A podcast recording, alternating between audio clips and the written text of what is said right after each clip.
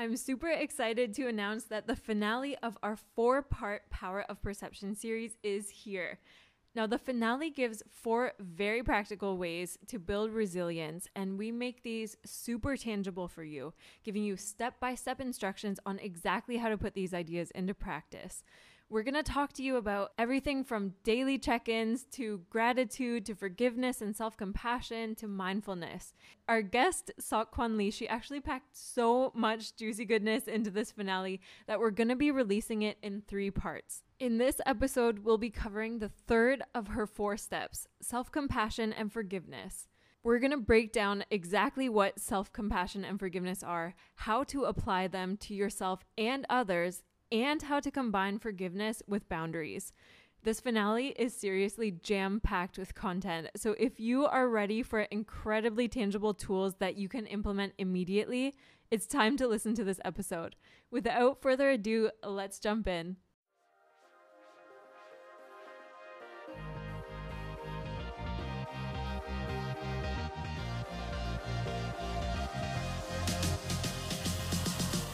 Welcome to the 12 Inches Away podcast, a space for women who are ready to stop living in fear and start living with peace and confidence. I'm your host, Shoni Dusling, a personal development coach on a mission to help women liberate themselves from anxiety and mindsets that are holding them captive so they can get back to owning their life.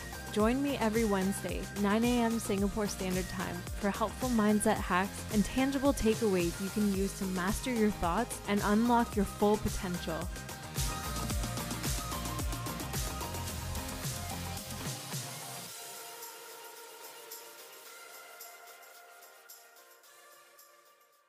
So the third thing I would suggest in terms of building the sense of resilience is practicing self-compassion and forgiveness.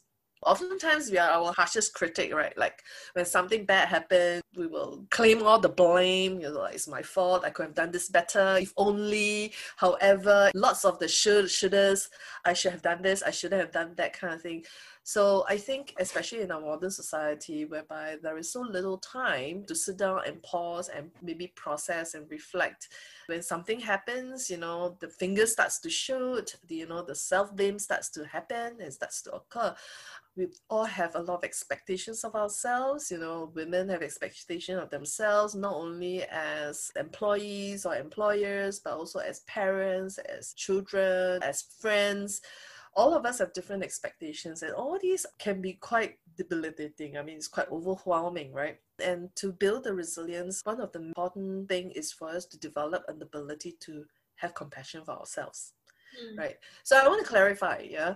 Self-compassion is not that this everything is okay kind of like hedonistic acceptance of all my wrongs and my wrongdoings kind of thing. Okay. it's not. So self-compassion is specifically about firstly being able to acknowledge how you feel right? So whether you're feeling frustrated or angry or pained or hurt being able to acknowledge the emotions. So it comes back to the mindfulness practices that we suggested earlier on and being aware of our internal states to be able to notice and acknowledge and recognize those emotions going on within you. Because a lot of times we classify and categorize a lot of our emotions in good and bad right? So good emotions are great to have you know joyfulness and gratitude good. But then when we start to feel angry you know guilt and stuff those are bad emotions. And we often have a tendency to sort of push them aside or reject it and say oh those are bad emotions. Let's not go there. So self-compassion begins with first uh, self-acceptance. And self-acceptance is also to acknowledge that i do have all these emotions even if they are not very good emotions, inverted commas, right?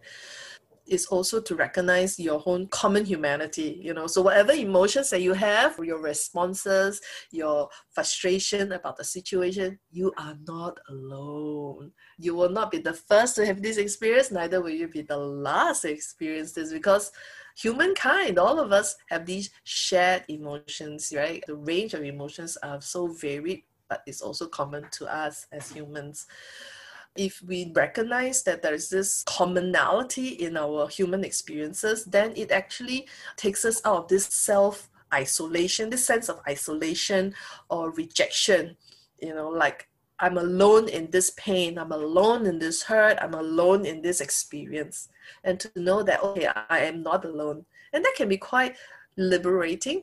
It normalizes your experiences as well, you know, and being able to give you this new perspective of this opportunity to look at it from a different angle. And then finally, once you acknowledge your feelings, then be able to accept that that is a common experience, you know, that the feeling is not as isolating or rejecting as you tell yourself. Then the next thing is that what is one statement that you can say to yourself? We are the worst critic, but we can also be our best and most faithful cheerleader. You know, so what is one cheer one thing that you can say to yourself in these moments like you can do this, you got this, or it's okay, tomorrow is a brand new day. You know, statements like this to just remind you that, yeah, you can do this. That would be practicing self compassion. Then, of course, self forgiveness is the other side of the same coin of compassion. We will make mistakes. So self compassion is to recognize that yeah, I have all these feelings, but sometimes you do make mistakes. You do mess up. You do screw up, right? But are you able to forgive yourself and pick yourself up in spite of the mistakes you make? So forgiving yourself for the mistakes you make and make reconciliation, reparations, restoration where needed. Those are important steps moving forward. But also being able to forgive others who have hurt you right? So when you experience the hurt, it could be that someone has said or done something to you that hurt you. So are you able to forgive someone else for the hurts that they cause you or the pain that they cause you? So forgiveness is also very important in being able to come to a place of peace and calm so that you can move on.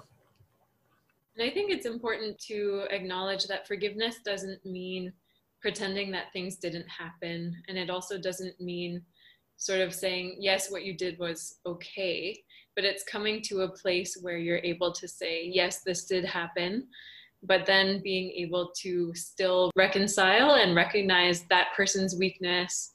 Or if you're forgiving yourself, recognizing your own weakness, your own humanity, and then come to a place where you're able to move forward from there. Yeah.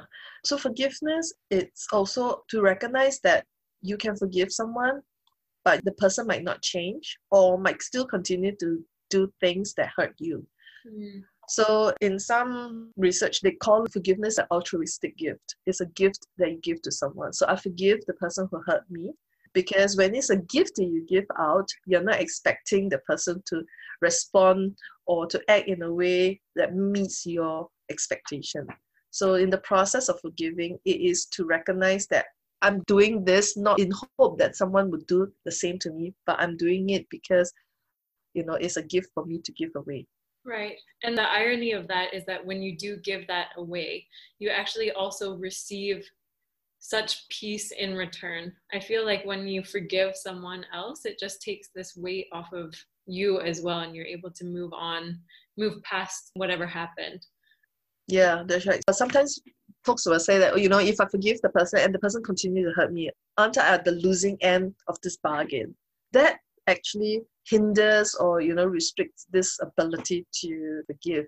But research has shown over and over again that when you forgive someone, that actually improves mental health, reduces the stress or the emotions that comes out from holding that hurt or that unforgiveness. So research has shown over and over again that forgiving someone else is good for your mental health, right? Mm-hmm. So regardless of whether the person might do the same hurt again towards you, you actually do benefit from forgiving the other.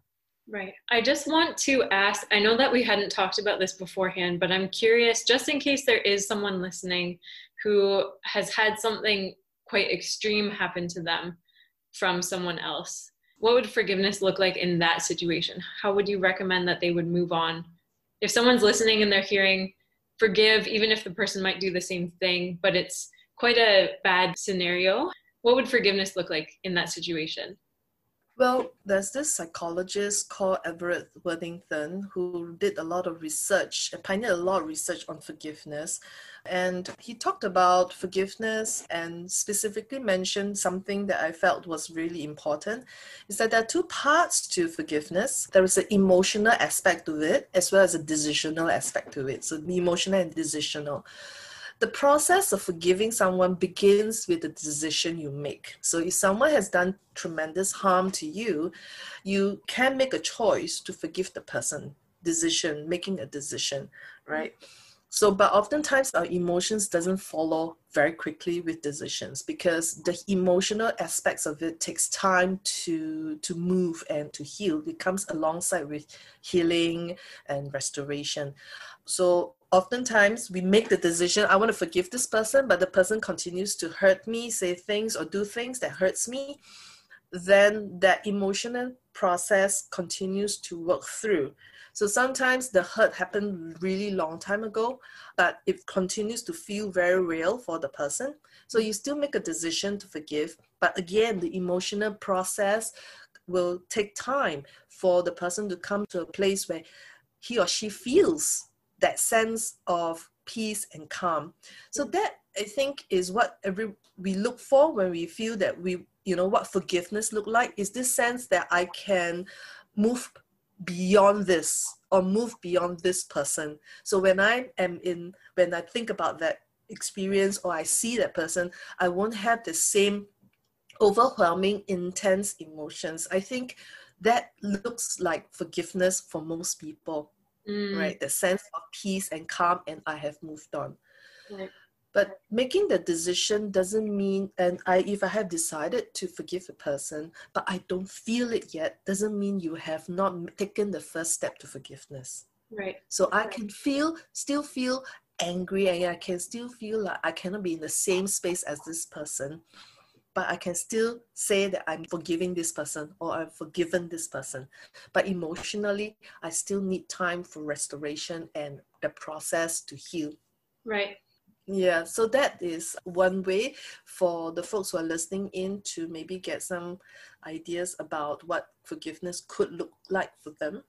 Okay, that's really helpful. Mm. And then one last thing that I would want to sort of maybe clarify, just in terms of, just in case someone's listening, is that forgiveness doesn't mean that you stay in an unhealthy relationship.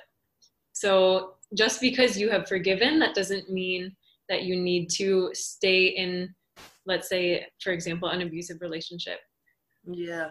So, like when we're working with clients who have difficult and very traumatic experiences. It's also about having an honest conversation about boundaries, right? The boundaries of yourself, that you are a worthy individual and that a person shouldn't be subjected to certain experiences. They have gone through certain difficult and challenging experiences. You can also offer the gift of forgiveness for the people who have hurt you. Yes. Right? So whilst they're important to the whole process of moving on and, and restoration, they are also different aspects that we have to think about you know so even in the process of forgiving the person then what would it mean for me to be able to stand firm about my boundaries or being able to say no, for example, being able to respond in a way that is supportive of my personhood.